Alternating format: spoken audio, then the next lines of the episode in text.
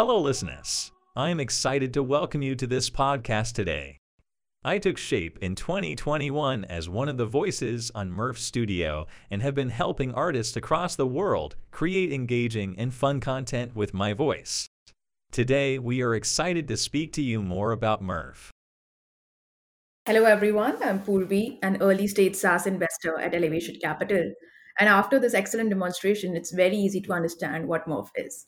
Murf is an AI enabled online voiceover studio which allows users to generate and edit voiceovers and sync them with visuals in a simple and inexpensive way. Whether it is creating a new product explainer video or creating a podcast, you can choose from 120 plus Murf voices to serve a variety of use cases. And without further ado, I'd like to welcome Sneha, co founder of Murf.ai, Sneha, I couldn't be more excited to be doing my first day one podcast with you and talking about Murf. Hi, hello everyone. And firstly, thanks Purvi for inviting me to this podcast. It has really been a pleasure working with you and the entire Elevation team over the course of last year. Look forward to the chat. Awesome. So Sneha, you know, let's get started.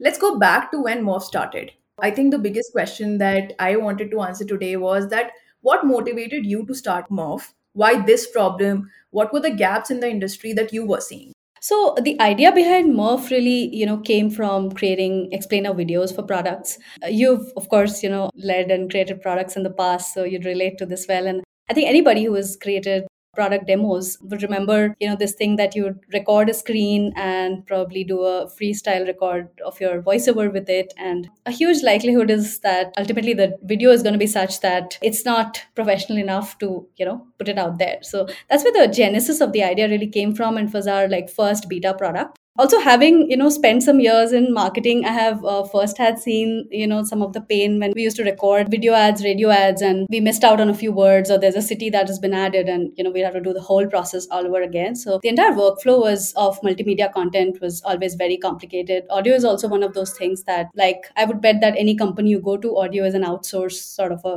team right? So there's very little capability available. That was one part of it. Also apart from that you know in around that 2017 18 time a lot changed in the space. And when i heard some of the you know recent voice capabilities that you know our ai models have now today it was really exciting to see how this could evolve and simplify the audio use cases. Yeah i guess that these two sort of like came together i guess. Yeah. And we were yeah you know born in the pandemic so a lot of content was getting created remotely as well. So that's how we got started i guess.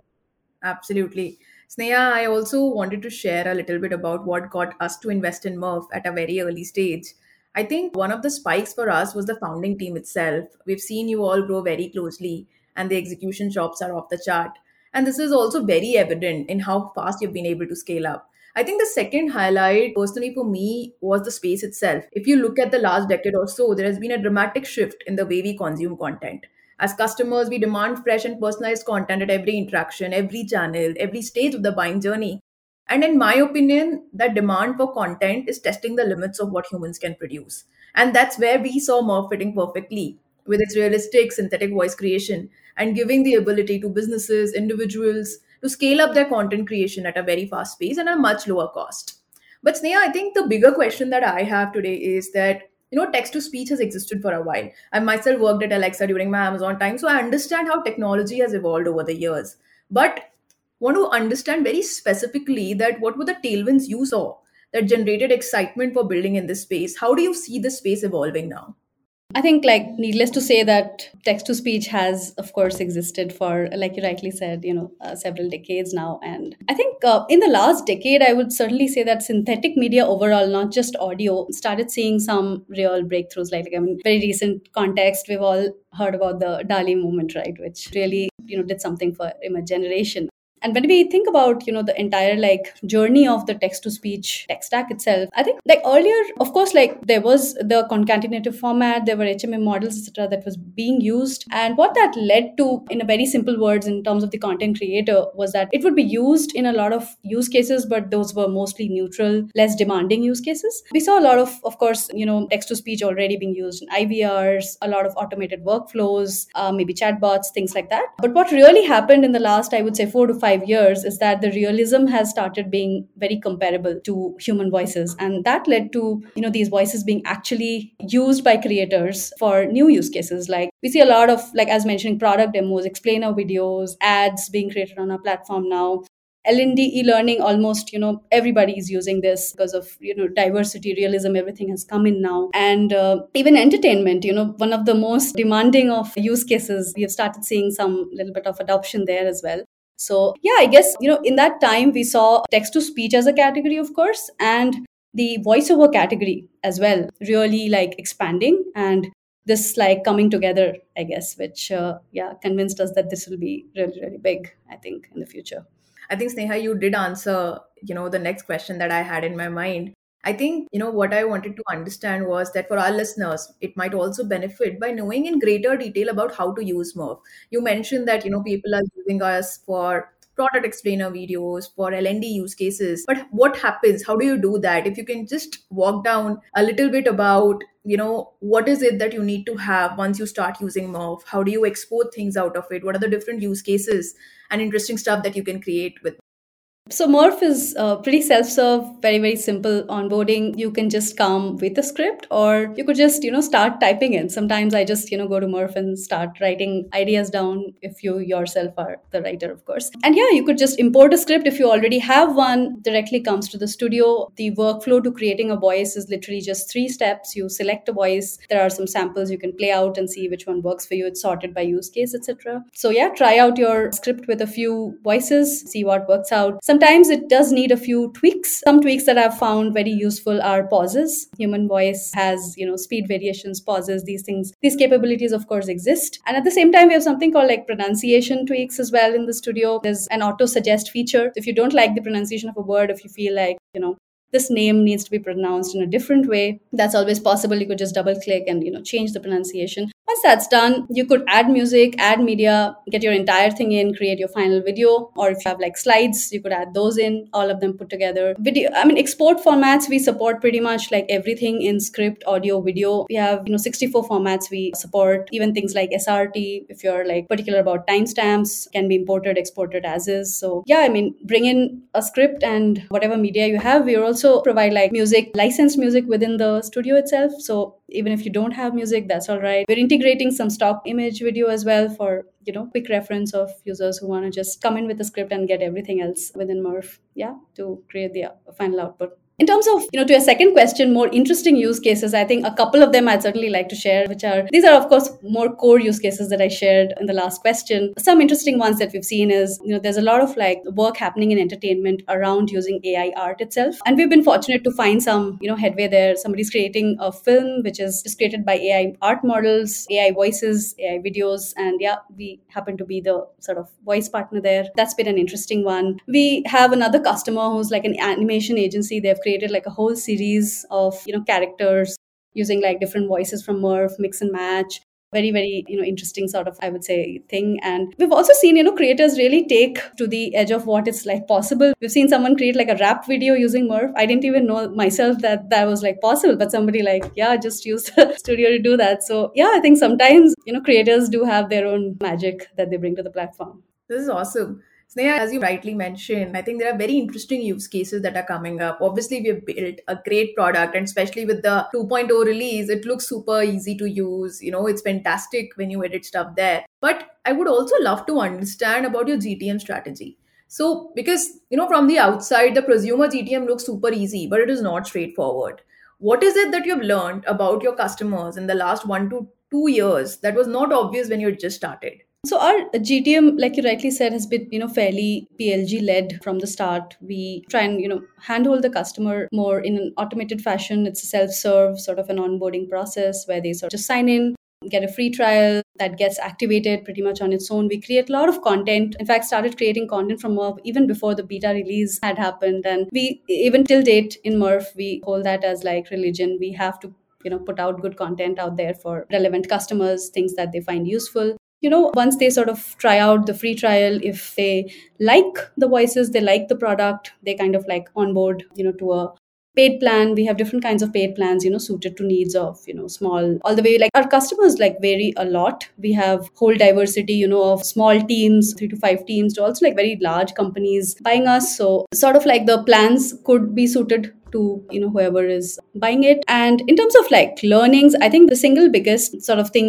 that i have discovered is like breakdown of use cases itself right? So when we got started off we had envisioned more for like one kind of use case which was like product demos right? And then customers started coming in trying to use the studio for newer use cases. In fact ads as a strategy also evolved for us because customers were like really trying to create you know ads using Murf Studio. And uh, back then like a year ago we did not have know, enough voices that would like cater to that segment. We're still building more and more, of course, on that. But I think really the depth of use cases that we have been able to, you know, discover and build towards constantly has been, I think, for us, our, our biggest learning. And especially with PLG, I think more and more we are going to go you know deeper into that solving for every step where you know customer is struggling and try and see if we could maybe add that little one little feature that is getting them stuck in their workflow right? So yeah i think for us that's sort of been the i would say biggest source of learning. Awesome so, Sneha, now that we've had a great initial ramp up, the PMF is sort of there. How do you think about the next phase of growth? What is it that you're focusing on today, both in terms of product expansion as well as change in GTM strategy? I know we have had a lot of discussion, but would love for us to sort of, you know, lay it down about how do you move from the first two, three years going for the PLG motion? What do the next two, three years now look forward? So I think going forward for us, of course, you know, the Murf studio as it is for content creators is going to stay and there is going to be a PLG motion around it, which we're going to double down on, I would say, and make it more specific to use cases. So, so far we've been, I would say, discovering use cases and trying to build for them. Now that we have discovered some use cases, we are trying to get into more detail and really solve from, you know, for those more from an you know, end-to-end workflow perspective. So that's one thing that is, you know, continue going to be there. We've also discovered some opportunities for, you know, partnership with very large enterprises. So that's one part of our business that has come up this year, has been growing phenomenally well this year. And for that, I think the GTM that we are looking at is slightly different. We are looking at a more sort of assisted, you know, sales motion there, trying to see how the custom needs of some of those customers can be taken care of by our team and build a more robust process around it. And I think the third piece I would talk about is just integrations into customer workflows. We're also trying to see for each of the use cases that I spoke about, what are some tools or what are some, you know, simple integrations that we can like really create and like really simplify the journey of the user from, you know, like I said, from a script or maybe not even a script to all the way to the final output. So trying to really like minimize their hops and keep things synced. I think one of the good things about synthetic media overall is actually editing for the long term and this is across use cases and integrations have a lot of power to really bring that together that you've created something and now tomorrow it needs an edit or just needs a minor tweak. And once we have that end to end, it's going to be super simple for users to really discover us anywhere or keep the content stored and edit it at, at a future point in time as well. Makes a lot of sense. I think there are some very exciting stuff coming out for Murf then. Sneha, I know that you mentioned, you know, in the last few comments that there has been a huge shift in the content landscape itself right? And you know that presents a huge opportunity for the rise of synthetic media. Talking broadly about the space we are touching on one area of synthetic media which is audio. I would love to understand what do you think about the other spaces whether it be ai video creation ai text generation or synthetic image generation? How do you think about the entire content creator stack evolving? Do you see yourself entering into one of these spaces I think as of today, I would say that we still have a lot of ideas on how we could be better at audio. And there's, like we said, I think all of these spaces, a lot of exciting stuff happening that's, you know, no denying. Some of these are a little more advanced. I would say some of these are a little more nascent. So if we had to talk about, let's say, text, like a GPT-3 sort of thing that's already out there, image, I think these are spaces that, you know, already some really exciting stuff is has happened. It's a bit more mature in the journey and finding like applications of those is what's happening in the space right now. Audio video are still, I would say, in spaces where video is certainly really in its nascency, and there's a lot that could happen once you know that's cracked. And same goes for audio. So I think in the, over the next like I'd say six to twelve months, we're certainly going to be focused around creating you know more maneuverability for our customers, more options, more diversity in our voices. But yeah, beyond that, in the future, we could certainly look at some allied spaces which our customers could benefit from. I think the way we are always going to think about is going to be how to really, like I said, simplify the entire journey. And we do have a diverse set of use cases that we're catering to. Benefit of that is that a lot of them could augment very easily with some of these products that we may enter into the future so yeah some aspects of maybe not fully generative but yeah some aspects of video is something that we could certainly get into in the future makes a lot of sense say another thing and i know again that we've had discussions around this as well but one of the things that most of the saas founders sort of you know at some point have to think about or struggle with at some point or the other is that whether to go horizontal or vertical right? You know it helps them in prioritizing their product prioritizing their gtm or thinking about it in a broader sense. How do we think about this vertical and horizontal question for us and you know just in the synthetic media space itself so, you know, synthetic media, like I rightly said, is in itself a market that's new and evolving. So, keeping ahead of the curve, like really like being at the really best quality product, best quality you know research is in itself sort of a challenge that everybody will like sort of want to be on top of and within that the way we at least think of it is that audio in itself is a vertical right where there's a lot of deep competency that can be built where there's a lot of value that can be generated by and the reason i say this is not it's not to trivialize like use cases. Of course our use cases do vary and we do have to build you know voices which are very specific to use cases. That is true even for you know what we do today. But we do see a lot of synergy across use cases at least as of now. It's not as if something completely new will have to be built for the next use case. So we started off with, like I said, a couple of them, and customers started using it for stuff that we didn't imagine, right? And that led us, you know, to more use cases being adopted on the platform. So I would say the, the way we're thinking about it is that the stack in, in itself could be horizontal, but the solutioning certainly, you know, we try and do as deep as possible on the use cases. But yeah, certainly innovation and research will happen more at a horizontal level. And Sneha, just you know, something that I would love to ask you is that you know do we think ourselves as a product company or you know a gtm you know essentially that our strongest suit is gtm or research? You know every every founder every team has something that they feel the most confident about. What is it that we feel most confident about today? I think we certainly have been, you know, very, very product led from the start. We certainly feel that we can innovate faster than most other companies we've seen. We have been really able to, you know, just the pace of experiments that we run within the team and, you know, a fantastic team behind this. Of course, this is not a one or two percent job. So kudos to them for making this happen. But I think we certainly feel confident that quality of products that we will deliver in the future will certainly be of we'll be able to beat global competition with just the quality of products that we build. Of course, research is more, I would say, in my mind, a means to an end for the product to really deliver. But yeah, I think that certainly is a strong suit for us as of now. GTM, I would say, is essential. I mean, whether or not we like it, we got to grow and we are very aggressive in that sense, like growing fast, moving fast. And I think one thing we've learned is that faster we experiment, faster we launch products, faster we fail. We realize some things work, some things don't. But the things that work, they really scale. So we really, you know, from day one, like our first product was something that, yeah, I mean, it was like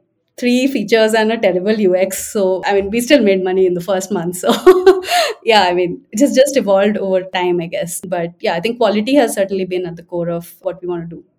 Correct. I think I personally feel that yeah, you guys are one of the teams which actually is very full fledged and you know covers the entire spectrum from whether it's research gtm or tech or product. So definitely you all have come a long way and congratulations to you on the series a fundraise as well. I think it's a testament to all the hard work you all are putting in. I am personally very curious to know more about how you were thinking about choosing your investment partners both at the seed stage and now at a series a stage. What is it that you were looking for so I think Purvi, last year when we were, you know, in our seed stage, we were pretty much in our infancy. Like I said, bad UX product with just few features out there we were really building right at that point in time and i think we were really fortunate to sort of have you know found elevation in our journey very early primarily i think three things that mattered a lot to us back then is first is like this vision that this will actually become something big. Way we were sort of seeing the synthetic media space evolve. And you know in late 2020 or early 2021 it was not where it is today right? So it was still a leap of faith. I'm quite grateful you know to the elevation team for supporting us one. The second part of it is belief in the founding team itself that we would be actually able to you know execute on this vision and third most important one was this, you know, freedom to really experiment and see what out because the space was nascent. But we were speaking to people, we did realize that, you know, we did not have all the answers on day one. We were still trying to figure out. It's not one of those markets where, you know, they have been so many players in the past that you could just build a variation of that and the market would not be a question in itself. But i think that belief and that you know, collaborative sort of approach that all of you had really got us to where we are today. And um, as we you know sort of this year as well we were looking for the series a sort of funding and we were again looking for i think some of those attributes in our investment partners and with matrix as well we were quite sort of we really appreciate their super founder first attitude and you know the collaboration that they sort of bring. And i think also like their global exposure to having seen similar businesses at that scale up journey i think that way it has been absolutely phenomenal and been absolutely fantastic i would say working with both teams of course you know in the journey I think the pleasure has always been ours, Neha. It's amazing to see how all of you have grown and how the business is taking shape. I think we are at the end of the time, but Sneha, thank you so much for spending time with us on this podcast. I personally enjoyed this conversation a lot, and thanks for sharing Murf's journey with our listeners. I personally believe that Murf is at an exciting point in the growing trend of synthetic media, and I wish you all the best for the next phase of growth. Thank you so much. Thanks, Purvi, once again for one again inviting me to this podcast and really enjoyed this conversation and also for choosing to partner with us on this journey. Really, really appreciate that. Awesome. Thank, you, Sneha. Thank you.